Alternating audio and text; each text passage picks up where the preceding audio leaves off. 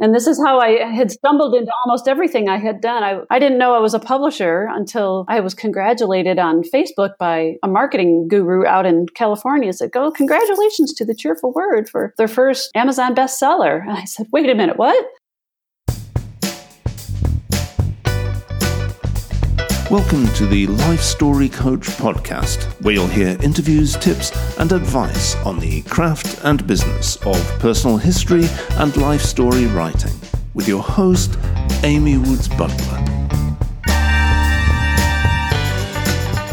Hi, friends, welcome back. And if you're new to the show, this is where we talk about growing our business as life story professionals, helping clients write and record their life story and other legacy projects for their family and friends and for their descendants. Today, Sam Uhl is joining us all the way from Germany. I'm so excited. I, I love Germany. Sam is the owner of The Cheerful Word, where she helps produce extraordinary memoirs for everyday people. I love that tagline. But like the rest of us, she didn't start out in this profession. She's done everything from public relations to training and development to medical editing to business consulting and probably some more stuff in there. Um, and that is part of the reason that I've been so eager to talk to her because Sam strikes me as someone someone who has this really good balance of, you know, having good business sense and being the kind of person that you want to sit down over a cup of coffee with and talk about the big stories in your life. Um, and I know this not because I know Sam, but because I've been following her online for a while. Um, and I've seen her do some really interesting things with the cheerful word um, some interesting offerings of both products and services. Um, and she's pivoted a bit. One of the things that i'm eager to talk about is um, the fact that she had a brick and mortar life story studio. And that's something that we're going to talk about today along with a whole bunch of other things. So sam welcome to the show. Thank you for having me amy well, I'm very pleased to have you. Um, why don't you start by telling the listeners a little bit about your background and how you got into this career as a life story professional? Well, I think like most of us, uh, most of us stumble into it at one one way or another. Uh, mine sort of came full circle. Um, I sort of started out listening to story at a very young age and came back to it many, many years later and uh, as you said, I, I started out doing some of the typical things. I was in, you know, PR and training and development, and I even dabbled in medical editing for a while, which was very interesting, actually. Um, but growing up, uh, I literally grew up at the feet of elders. I was born to, um, my parents were a little bit older. They were in their 40s when they had me. And my mother was not going to give up her nursing career for me. Mm-hmm. She gave up her career when she had the first two, uh, 12 and 11 years before, but not this time. So when the neighbor could not care for me, she just took me into work with her, which was at Castle Rest Nursing Home. And I sat at the feet of elders. And back in the days, in the early 60s, when kids were to be seen and not heard, I would just sit and I would stare at people until they started speaking. And they would start to tell me these great stories. You know, these mostly elderly and frail people had very sharp minds, most of them. And they would start to tell me about their lives. And I found them invariably much more interesting than my peers. At five and six, and even 10 and 11 years old, I was thinking, oh my goodness, these folks had lives that I can't even imagine having. And this, you know, imagine it before the advent of the cell phone, you know, that our kids now uh, talk about, you know, I can't imagine not having a cell phone. You know, this was just about, this was before television, before radio, before uh, telephones for many of these people before the car.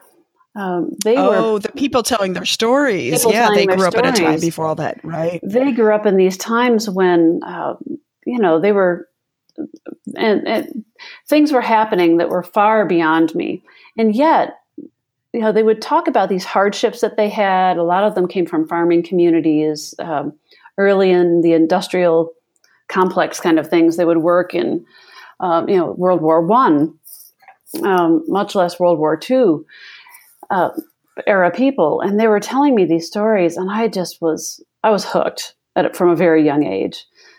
So um, that combined with um, my parents having come into a little bit of money and buying a cottage up on uh, in the Thousand Islands in, on the St. Lawrence River, that exposed me to all kinds of people from uh, writers and artists to business executives and hippies and you name it, musicians from all over the place.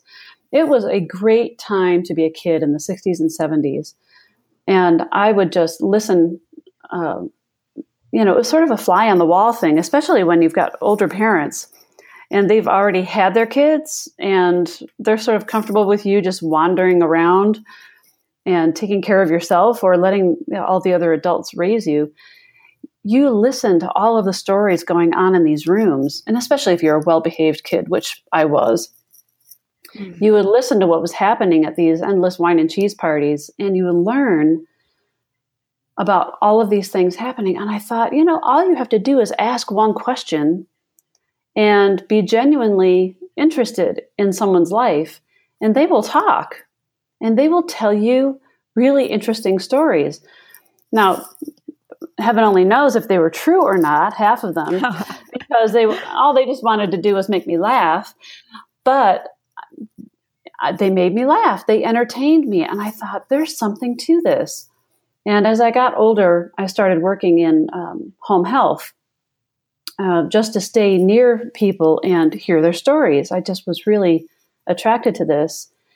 And um, I started writing little bits of stories down and leaving it at the end of the day um, for the families to read.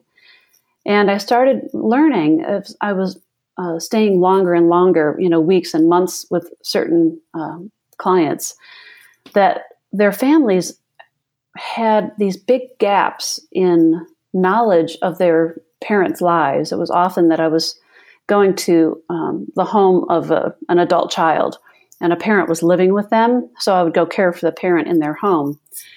And so I would hear these stories and write them down about, you know, their father playing basketball or their mother playing piano. And the adult kids knew nothing about this. And suddenly mm-hmm. I was going back day after day, week after week, and seeing that I was helping this family make a connection with their parent that they hadn't made in an entire lifetime. And I was seeing the value of this, and I thought, I have to do something with this. So I thought, someday I'm going to have a business and I am going to tell these stories. it's the last thing I do. And eventually in 2009, I was able to launch The Cheerful Word, and it happened. And then when I moved to Hendersonville in 20, was it 2013, I opened uh, the Life Story Studio which was my dream come true. I thought, and by then I was uh, part of APH. I had joined the year before, and um, and I thought, why not just be a center of the community where people can come and talk to one another? And that was my goal: is to really become a become a hub of the community, to have this big space where people could not only come and record their stories uh, and write their stories in workshops and whatnot, but to meet one another. So I had all kinds of plans for this um, Life Story studio. And as life would have it, I did not keep it for very long. I did have two of them. I had one on Main Street, and then I moved to a historic district and had a bigger studio. And oh then boy. I uh, I went and got a business partner and got in a little bit too much debt. And then I fell in love and moved to Germany and ended up closing it which all happened probably in about six months in 20 what is it 2018 so that was 2016 when i left and i closed the doors. So it all sort of happened at the same time where i thought okay i need to scale back and rethink the business before i get in any more debt. But i still saw myself as successful. So it depends on how you define success.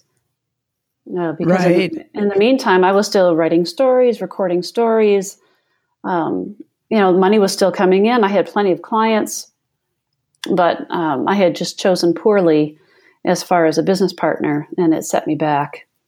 Oh, right. And that's You know, I, I think I'm just fascinated by this idea. Well, for a, a few reasons, I'm fascinated with the idea of the studio because, um, you know, as anybody in this profession knows, one of the biggest obstacles and and um, you know, it's an advantage and a disadvantage is that the the wider public does not generally know that we exist. So uh, our role in marketing ourselves is partly to educate the public to say, Hey, we're here. You have a need that we can help you with.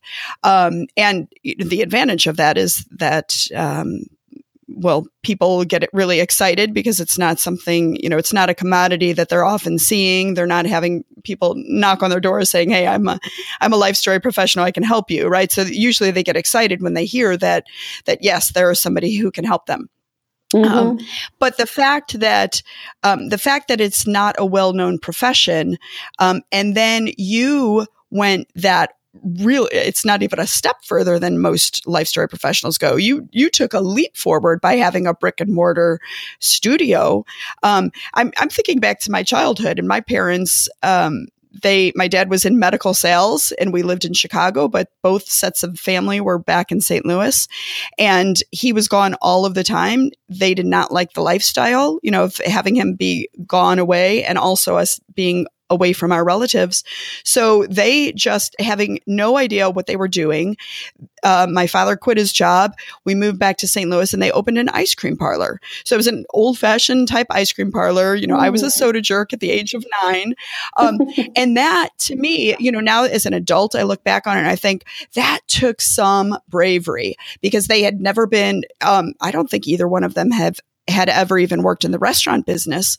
Um, they certainly had not been business owners, and they had certainly not had a retail place. Um, but everybody knew what an ice cream shop was. You know, they didn't have to sell the public on the idea of it. They just had to sell the ice cream. You know, they had to make it really great. But for you, you were starting something that nobody probably, unless, you know, maybe they were familiar with StoryCorps. Um, but in general, it seems like it was something that was brand new the idea of going into this this storefront and having somebody help you with the life story. So can you talk about that? Like um what was what were the difficulties and what were the the, the pleasures of doing this? Well some of the difficulties were like you said just becoming known you know what so you know what do you do and who who are you? Um so you know the what do you do became easy to answer when I when I stopped referring to myself as a personal historian because people couldn't identify with that. I, I had to get past the point of trying to explain my title, and I I began describing, you know, what do I do for you instead of who I am. Um, that overcame a lot uh, very quickly. So it was sort of my my initial elevator pitch was you know, I help people write their life stories. Oh, really? Like, what do you mean? I thought just like memoir. And I said, yes. And, you know, sometimes the first people will go either one extreme or the other. They'll say, well, I thought only rich people did that. Or they'll say, well, my life is so boring, I wouldn't have anything to say. They'll either go one extreme or the other, depending on their life experience um, or their, you know, their exposure and um, so it had you know, the overcoming was you know this is for everyday people. This is for for you and for me and you know that kind of thing. And they'll say well you know give me an example. And so i thought okay what am i going to do right away? So um, someone as soon as i moved to hendersonville in 2013 i uh, someone introduced me to the genealogical society and they invited me to teach free classes, which I taught probably three or four times, um, twice on site at their location. And then I started teaching it at a coffee shop down the street because it was more accessible for um, a lot of the people because it was, um, they didn't have to walk up a lot of steps. Uh, And I was teaching. so wait you, when you when you say you taught three times, it was uh, just one day workshops, or it was a session of three.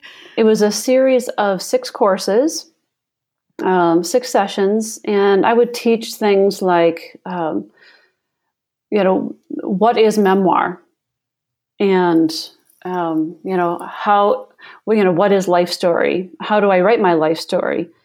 Um, and I would break it down into little pieces of um, information, like, um, and I would break it, and I started developing more and more because people kept coming, and then people mm-hmm. started bringing their friends, and then the, the these free courses got longer and longer until I finally had enough people coming to these that I felt comfortable offering a paid for um, series of courses um, on how to write your memoir. And uh, yeah, so I would teach, you know, like how to how to teach a skeleton how to dance was one of my most popular classes because it was uh, content on how to deal with the difficult topics in your family. Um, you know, shaking out the family tree and seeing what falls out. Sometimes you just you don't really want to see that. You don't want to talk about it. And I talk about how do you talk about those difficult family stories. Um, when do you, how do you, and when do you leave them in the closet? Um, so people often came to that to, um, you know, get an idea of how to deal with difficult family stories. That was always fascinating, and how people in the same family would approach a story completely differently. Um, you know, people would bring their siblings to the to, to a class, and two different siblings would say, I can't believe you were at the same Christmas party that I was because that is not at all what happened there. Blah, blah, blah, blah, blah. And Oh, haven't we all heard that? Yes. we've all heard that. And that was part of the fun. I said, this is why each person writes their own memoir uh, because you have very specific sets of memories and you tell your story the way you you see it and I honor your truth. This is what differentiates me from uh, some other people. I said, I don't do a lot of fact checking. I said, This is your story the way you want to be remembered. And I honor that. Um, right. Well, and there's there's the whole idea that um, of memory being a generative process, mm-hmm. and which I think is fascinating. Every time we take out, every time we retrieve a memory from our mind bank, um, it's being shaped, and it's being shaped to a large extent by our understanding of story, our, our sort of subconscious understanding of story. Um, so there is there is not, and, and I, I tell my people this too, my clients, you know, don't worry about so much about getting the specific little facts, you know, because sometimes people will be like, well, I can't remember if that happened in, you know, 1947 or 1948 or, or, you know, I can't remember if the car was, you know, this model or that model. And, and what I what I advise people is we're going for the greater truth, you know, a, a deeper truth rather than the really specific little factoids. Yes. I, I understand completely because people can get lost in the detail. They want to get it just mm-hmm. right. Um, and they and they want to, you know, dig into that memory just to see if they can remember it just right. Right. And I think it's part of our job um, as as you know bearing witness to their story to give them permission to say you can let that go. You don't because often you know when at least when I'm sitting down across from somebody doing an interview, you know very often they will they will feel a little bit like they have to get it right almost like it's a almost like they're in school and you know they're writing a personal essay and it's up to us partially to give them permission to say, that's okay. You can let that go. Or if I ask them a question and, and they don't remember anything about it, then we, you know, it's like, let's just move on. Well, um, sort of getting back to the, how things developed, especially in Hendersonville, I, uh, I started teaching classes and I discovered that it was getting expensive to rent space and teach. Um, I became a guided autobiographical instructor from the Birren Institute out in California and sort of developed my own series of classes based on that. And it got expensive to start renting space at these inns and trying to coordinate time. Well, here, here, talk about that because so you said that you started, um, you were doing them in coffee shops and moved to doing what retreats, or was that just renting space in other businesses? It wasn't retreats yet. It was um, eight week workshops. I would hold it once a week. Um, and usually, because we had so many bed and breakfasts in Hendersonville, uh, because it's near Asheville in North Carolina, it's near the Blue Ridge Mountains. We have a, plethora of inns to choose from. So we had this beautiful inn in downtown Hendersonville that I could um, I could rent space in, but it was eating up a lot of what could have been profit for me for the course.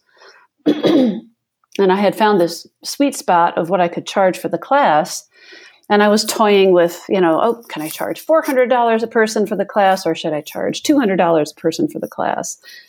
So I went through the, you know, what we all go through is what will the market sustain here and who will I get in the class and how often can I hold it? Um, and ended up with um, a, a pretty standard of, you know, $295 is um, what I've been charging for the, the, the last bunch of years. And uh, that worked out well, but I thought, you know, if I had my own space, I could stay later and talk to people because, you know, telling story, it's a very personal thing, and people tend to want to stay and talk both to one another because they develop relationships in these workshops. And to me, because several people wanted to continue after these eight weeks was over, they wanted to continue to finish a book of their mm-hmm. own memoir. And I wanted to encourage that. And I thought, well, if I only had my own space. So I started looking around town. And um, that's when I came up with this idea. Since my daughter had been working for me part time for several years um, as a college student, and then she was um, uh, just about ready to get married and go out on her own, uh, living in Hendersonville, I thought, well, would you like to join me full time? I said, I think I can make this leap. I think I can get a business loan and let's find a little space on Main Street and see what we can make happen. And uh, that's when I got my first space. And she's like, Mom, you're crazy. You you know you're you just moved out on your own. You're in the middle of a divorce. It was actually a very friendly divorce. And you're you're crazy. And I said, but it's a it, look at this. I'm a fearless risk taker. You know this about me. And she's like, Yes, I do. And it worked out really well. worked out so well. We outgrew the space in a year and a half, um, which is why I moved to a bigger space because all my clients kept saying, "You need a bigger space. You you have to have bigger classes. You need to be, you know, not downstairs. You need to be on on the road where you could be seen better." Um, and Wait, so so before here, yeah, and before you before you move, so you're you're building up momentum.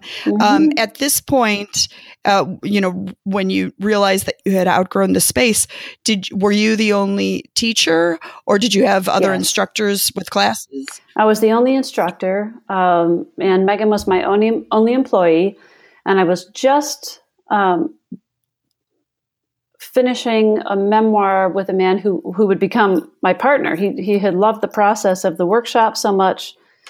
Uh, he became my first coaching client, and then my one of my first published books. Um, I had become a publisher, unbeknownst to me. I sort of stumbled into publishing as well. And this is how I had stumbled into almost everything I had done. I, I didn't know I was a publisher until I was congratulated on Facebook by um, a marketing guru out in California. Said, "Go, congratulations to the Cheerful Word for um, her their first um, Amazon bestseller." And I said, "Wait a minute, what?" Oh my gosh! and so that's how I was introduced in, to the publishing world. And I thought, okay, I just stumble into everything I do. And I thought, well, now I ne- need to learn how to do this. So I've spent the past several years learning how to become a publisher more properly, um, which I'll be launching uh, in just a few weeks, actually. Um, now that I've got my hands around it, it was more complicated than I thought. Even though he patted me on the back, I thought, oh, Well, we're clearly going to have to have you on again, and after after you get that up and running, because that is something I really want to hear about too. Oh, Okay, goodness. so you're So at this point, you're you're teaching classes, um, and you had a coaching client. So, eh, talk. Eh, can you talk a little bit about that? What what does that look like? You're not actually doing the writing for him, so you're not sitting down interviewing him and then doing all the writing. He's doing the writing, but you are you are working one on one to coach him. Is that right? Yes, and I had not done that before. He said, "So what do you charge to do this?" And I told him what my hourly rate was at the time, and and he said, that's outrageous. And he walked out. Um, and then he called me three hours later and he said, Well, I've done a little research on the web, and actually, that's half of what everyone else charges. So I guess you're hired. he said, Let's work three times a month and see where this goes. And uh, hopefully, we can have this book published in three or four months. And I said, Okay, I'm not sure books get done that quickly. From my research, they usually take three or four years to write a book, but I have not done this before either. So let's plan on six to eight months and see where that goes. And uh, so, yeah, we learned all about you know what it, being an editor and a coach feels like, and um, and his book did very very well. He he peddled it himself, and um, he, he's still out there pushing it on his own, and it's on Amazon, and it's uh, he's been um, equated to a Bill Bryson of the Jewish oh, community. Wow. Yeah, and huh. people just love it. And uh, so it, and so I stumbled into that as well, and it's that's how my business has grown. I had been responding to what people wanted uh, mm-hmm. and said they wanted. Uh, because I thought, I just want to interview people and write the book on their behalf. That's really what I want to do. I want to do bespoke memoir. And when having moved from Cary, North Carolina to Hendersonville, that's not what my new market wanted at all. They wanted to do the writing. Largely, they were a retirement community. Um, and they wanted to do their own writing. They just wanted me to be their guide um, or as a couple of them have called me their doula. Would you be my memoir doula? And I said, well, sure. I just have to figure this out because I don't have a service. I don't have a doula service for a memoir, but we'll figure this out. And uh, so that's been sort of my business model. It's really not having a model but it mm, got I love that. Right. It's yeah, it's just you're you're it, it, sounds like it grew very organically rather than, you know, because you hear a lot of um, business advice and and I think I think a lot of standard business advice does not particularly apply to the the industry that we are in um, because standard business advice would be, you know, write up your business plan, have your mission statement, know exactly the population, you know, get the avatar, know the population that you want to serve, mm-hmm. and um, and develop your services or your products. But what you did was you responded to the needs as they as they you know hit your radar, mm-hmm. and I think that's that's fantastic. And clearly, it was something that you must have enjoyed doing. This um, the segueing into the coaching. Is that right? Yes, yes, and no. And what happened was I started to develop all these services based on what people came to me with. And they did tend to be my the clients that I love to work with. That that all pretty much stayed the same. They're they're still mostly women between, you know, uh, 55 to 75 years old. Um, occasionally, uh, you know, a few men sprinkled in there, but mostly they're still my target audience, my ideal clients. But uh, how they like to work with me is still in this partnership mode. Um, mm. So I've had to shift my thinking around how I want to work with people. And what most people don't know about me is that most of my time, my two and a half years in Hendersonville before I left for Germany, um, through all of that success, most people don't know that I was near homelessness mm. for most of that time. I moved six times in two and a half years. Um, and because I all of my money went into the business. Every single mm. penny I made went into the business and me and my little dog, we went from house to house to friend's house to friend's house to living with my daughter for a few months to living with another friend for a few months to I got, you know, an exchange. I did a memoir for somebody for six months to rent their place for six months. And oh, boy. I did lots. And, and during that time, I was um, vice president of APH. and so you can look very, very successful and still be, um, you know, living hand to mouth. But it depends right. on what your definition of success is. And I considered, I was never so happy in all my life. And people who knew me knew me to be very happy. If you followed me home, you would have seen my home to be wherever home was at the time was very neat, was very clean, and I was I was very happy because I was doing what I loved for the first time in my life. Mm. And you know, you can hear people on TED Talks all day long and all these what are they goalcast, you see them on Facebook, all these goalcast speakers, you know, mm-hmm. the definition of success. It is true. It is absolutely true. If you are doing what you love, uh, the money does eventually follow. Um, and thank goodness, because I wouldn't have been able to pay off all of those loans and debts had it not followed. But, um, and nobody wants to be around somebody who's saying, oh my gosh, I'm in so much debt. I don't know what I'm going to mm-hmm. do. Or if you're freaking out all the time, that's not good for, you know, the mojo of your business. Um, but if you are and that's also why my business is called the cheerful word. So if you are cheerful, and I think this just comes from sort of a natural, it's sort of who I am. My daughter will tell you, yeah, my mother, she wakes up on the right side of the bed every day and it drives me crazy. I hated living at home because she'd wake up and she'd go, Good morning, sunshine. You know, she's she's that kind of person where she needs a couple of cups of coffee first before she any kinds of words come out of her mouth. She's like, no. She's like, you really are cheerful, and I don't know where you get that from, but good for you, mom. But leave the rest of us alone for a little while. But it was, it's all worth it. To me, it is all worth it. And my now husband, Fred, said, I, I warned him. I said, you know, I come with a whole bunch of debt from this business, and he said Good for you. He said, Keep it going. While we're in Germany, make sure you keep it going and just change whatever you need to change, refine whatever you need to refine, and don't stop doing what you love. I thought, what a great attitude, boy, like, to have somebody the right like that. yeah, you did.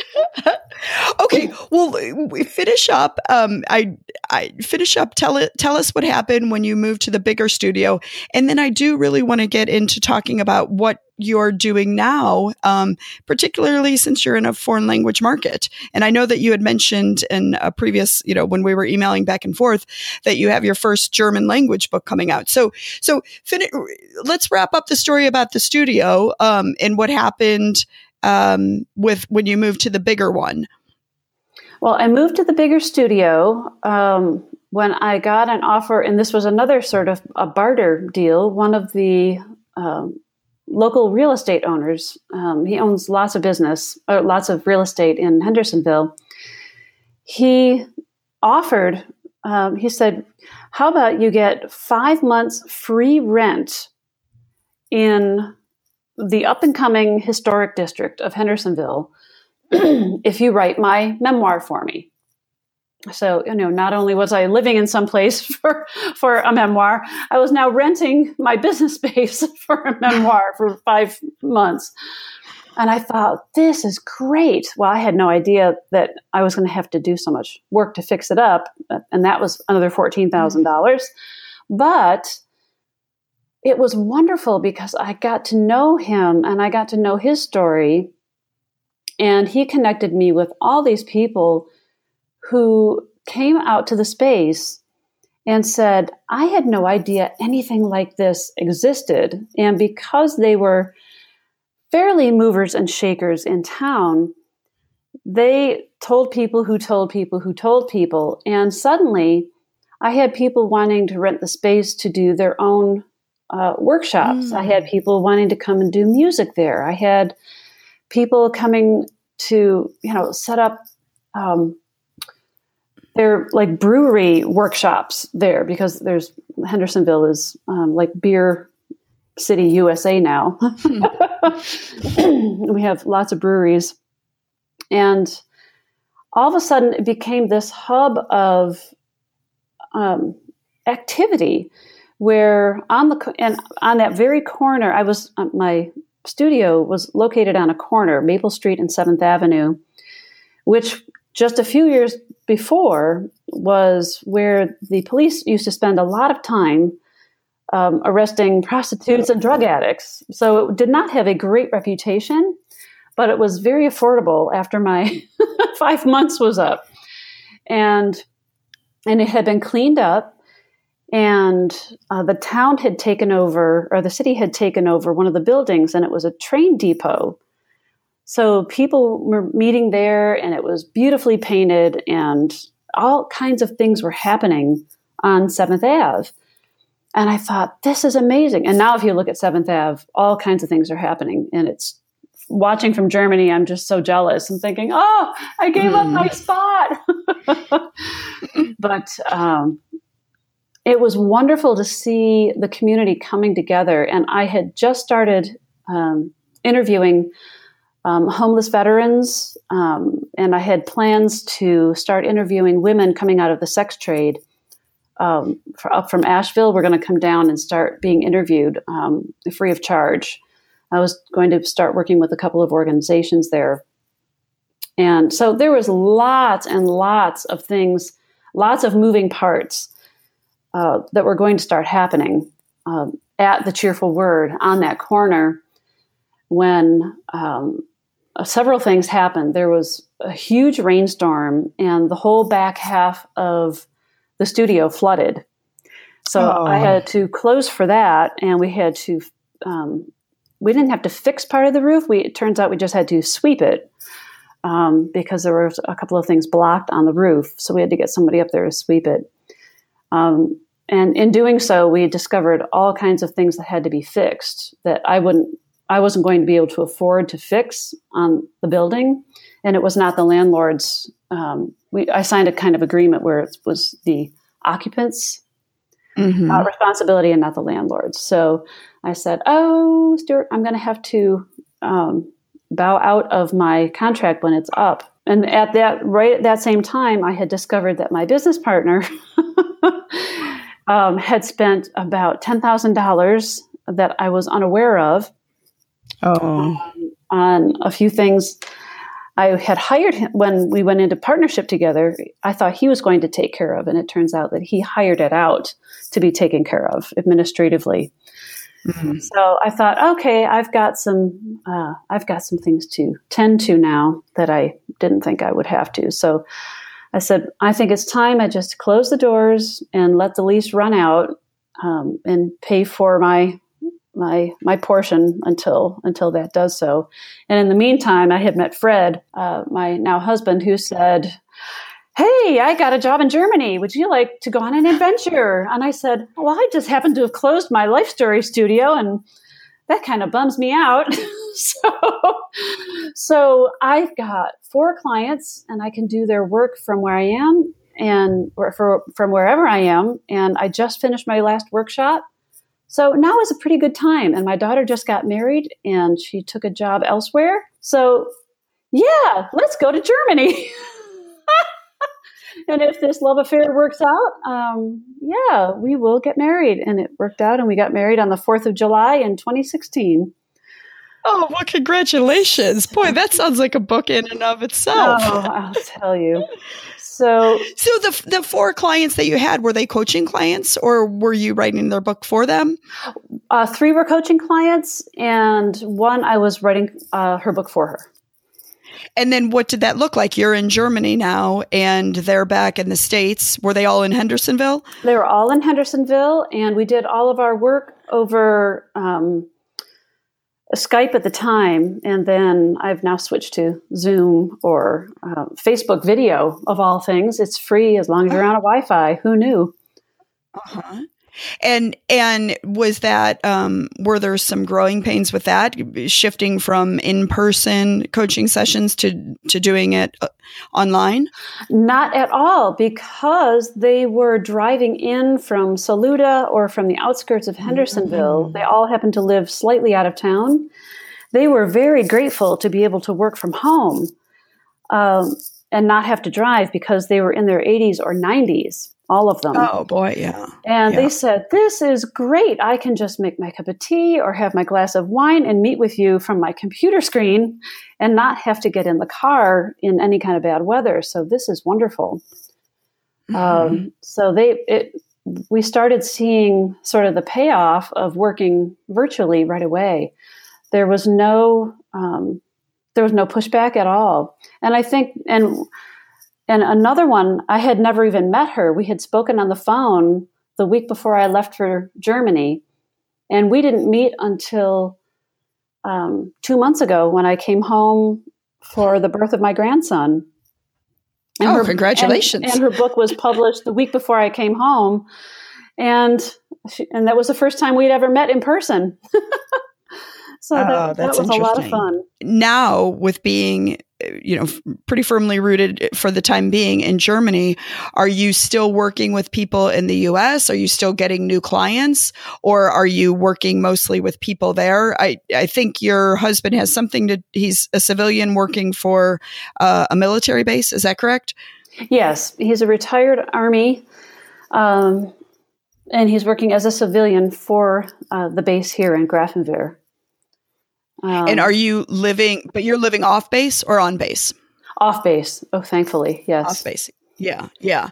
So uh, who um, who are you working with now? And who are you try- like new clients? Are you working? Are you trying to get new clients from where you're living?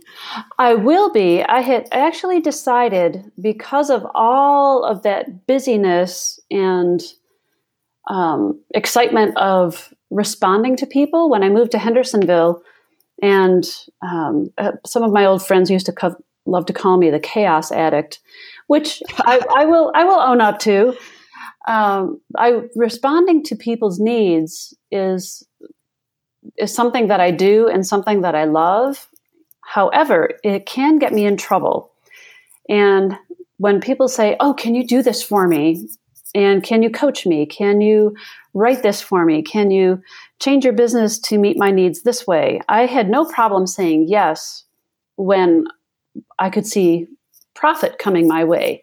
What I didn't realize was that it was really it was costing me my health over time because I was slowly doing things I wasn't enjoying as much as I was uh, enjoying what I had gone into business to do, which was to help people write their life stories. I was responding in way and doing my business in ways that didn't feel as fun as it once did. And now I was, you know, I was doing cards and letters and all kinds of things. I had created this whole, um, I think I probably had 14 or 20 services and products at one point on my website. And I thought, why am I maintaining all of this? Well, partly it was because I had Megan, my daughter, on staff, and she was half of my brain. She did so much of my advertising and marketing and lots of client contact. And when she left, I couldn't do all of that work myself. Uh, so I thought, well, I can't do all of it. Neither do I enjoy it.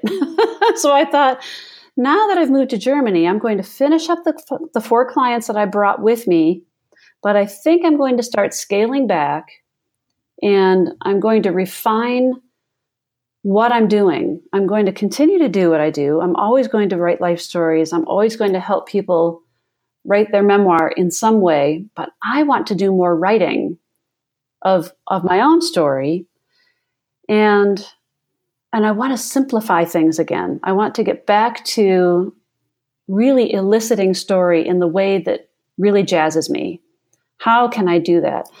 So I've taken the last uh, two or three months, and well, I've taken the last year and focused on my health. And I've taken the last two or three months and been working with a web designer who helped me uh, see my services really, really clearly. She just asked me very pointed questions about, so why are you doing this? Why are you doing this? She said, so go back and go to your old website and get rid of all the pages that you mm-hmm. don't want anymore, that you don't like to do anymore. Well, I got rid of 18 pages on my old website and it left me with, I think, three. I thought, oh boy. She said, okay, so now you've got some content to write for me. she said, so what is it that you do? And I said, okay, so now I'm thinking. And and it turns out to be what I initially went into business for, which is I really want to do retreats. I want to spend more mm. time with people, um, more contiguous time. Um, remember how I was saying I run, you know, when I was back in uh, Hendersonville and I was meeting in those inns, and I wanted to open my life story studio so I would have more time with people before and after the workshops. Mm-hmm. That's exactly what I wanted to get back to. So I want to have retreats where I can spend five days with people and just be somewhere where we can spend that time together, really quality time together, and write together and edit each other's work and just be there, not be in a hurry. No one's going anywhere. We'll take care of ourselves, take care of one another, and have fun writing. So, I, my focus will be on retreats. I'll continue to do my workshops because I love to teach and I love my workshops. Um, they'll be slightly reinvented, but not by much. Um, and now, will you be offering workshops online, or do you already? They will. Yes, they'll continue to be online, um, and probably mostly online. Through the Army, I have to apply to get this home-based business um, hmm. uh, approval, and I, that should come through in about three weeks now.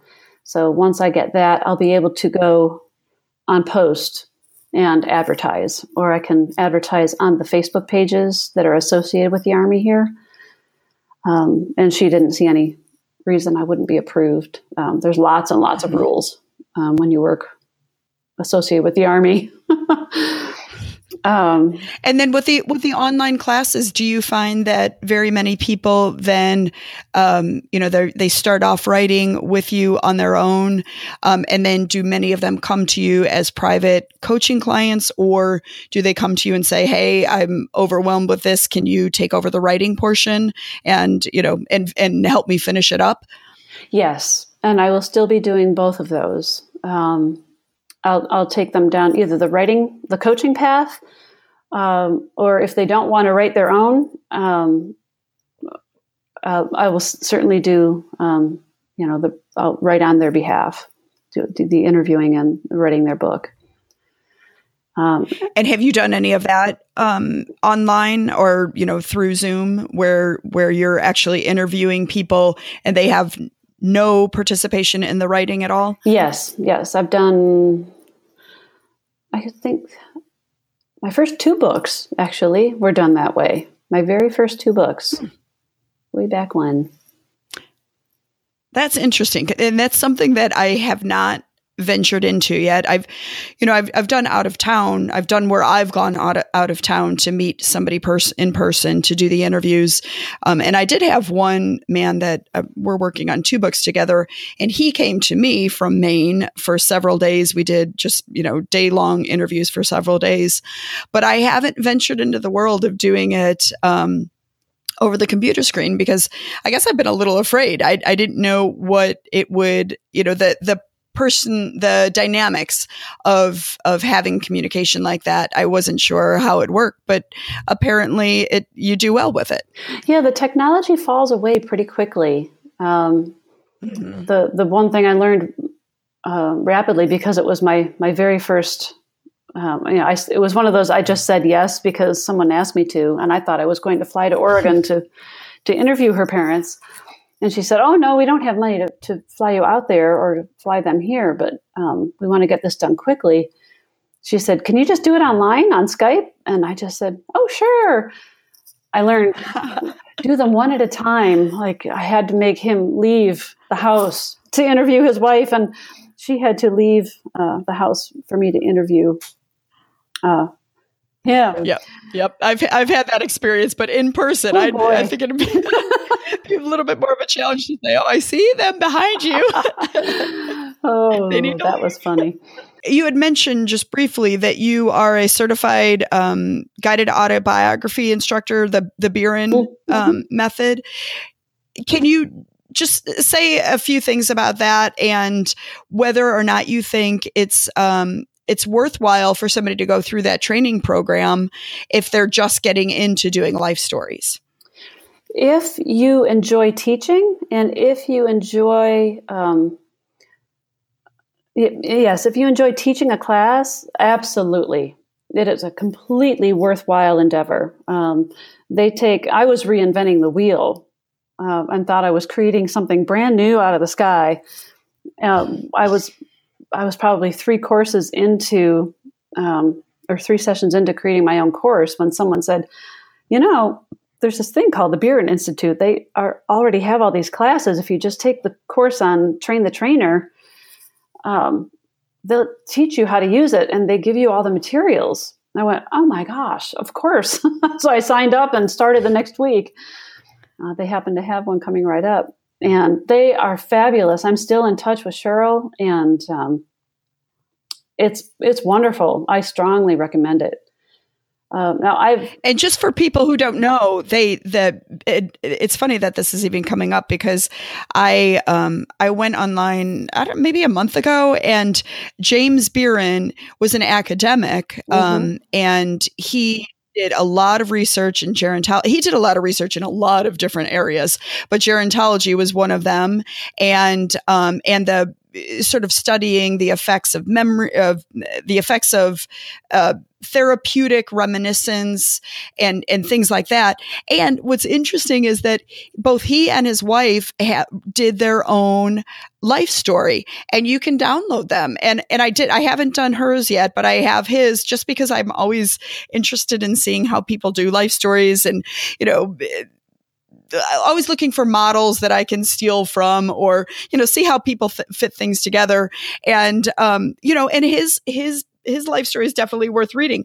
It is very much in line with the types of books that we are doing for people or helping them do for themselves. Mhm. So, and for you in your business, do you see yourself as falling in one camp or the other, or is it just a mixture of of doing both, of doing the writing for people and teaching them how to do it for themselves? Um, I fall more into the camp of uh, helping people teach, teaching people to write it for themselves. Um, that's probably where I, um, I get the most thrill these days. Uh, it used to be back when I started out. I got the most thrill of writing it for people, um, and that's. But I think, um, and maybe because of the nature of the books that I've been writing, my last four books have been um, have all been World War II books, and they've been very, very heavy. Um, and they've all been uh, people who grew up here in Germany. Believe it or not, they're all Americans, but they were all people who grew up in Germany, um, and uh, they're so they're German Americans or Hungarian German Americans, and suffered the hardships of World War II as children, and uh, and I think I perhaps just got worn out from um, writing three of them and then coaching on the fourth. And it's that Mhm. fourth one that's coming out in uh, German language book uh, in a few months. Yeah, how did that work? Uh, well, yeah, this will be the first one that I can't really read word for word. I know some German, but I won't be able to edit this one in the end. But I'm relying on a German editor um, who actually lives in Ireland at this, at this point. So the whole book is being done Isn't that crazy? online from Our virtual world, isn't that great? So, so, so the book you wrote the book in English, and then you had it translated. Is that is that how Uh, the author is Charlotte Self. Um, she wrote the book. I coached her um, in the writing of this book um, called The Hitler Years Through the Eyes of a Child. And she's in Hendersonville. So she wrote two editions, and now the German language edition is coming out here. I'm thinking probably in July. When you publish, um, are you doing all of this through Amazon or yes. um, are you doing printing and okay? So you're not doing in-house printing and binding. No, no, okay. no. This is all okay. being done through um, Amazon. Well, wait. What did what do your friends call you? The the chaos, the chaos uh, magnet. what did you say? so I, I chaos addict. Yeah, I, I can see. Well, what the heck? A little, you know, a Smythsonian, you know, binder in here. if people want to reach you, where can they find you, and what kind of services or what what services will you be offering in the near future if somebody is looking to to um, you know build their skills? I'll be offering retreats, uh, writing retreats, um, both here in Germany and in uh, Western North Carolina. So if somebody wants to take a nice trip, uh, they can spend a week here in Germany. That'd be fun. Um, and I'll be doing online workshops. And I also um, am embracing my boutique publisher hat. So if they want to publish their memoir, they can do it through the Cheerful Word. And they can find me at www.cheerfulword.com. And I'll have my new website up probably in about three weeks. Probably by the time this airs, it will already be up. Wonderful. Sam, thank you so much for sharing all of your experiences. I like how you talked about the good, the bad, the ugly, the pretty. Um, you know, I, I want people to recognize if they're serious about going into life, you know, becoming a life story professional as as a business, as a career. You know, there it's it's not all fun and games. It's a wonderful, wonderful way to spend your time. Um, but we have to, just like with any other business, we have to know when to uh, when things are going right, how to keep them going that way, and when they're not, how to pivot and, and change direction. So I I I appreciate all of the how you were forthright in t- talking about the things that you've experienced, and I wish you much luck as you go forward. Thank you very much. And that does it for our interview with Sam Uhl. You can find links to Sam's website, to the course on guided autobiography through the Birren Center, and a few of the other things that we mentioned. Just head over to the show notes for today's episode. I hope you enjoyed our conversation, and I hope that it gave you some ideas that you might implement in your own business. If you have feedback or any questions about the episode, go to the show notes and share them in the comments. And if today's episode was helpful, the best way you can return the favor is to leave us a review on iTunes. I'm Amy Woods Butler, personal historian and life story writer, and your coach for building your own professional life story business. Now go out and save someone's story.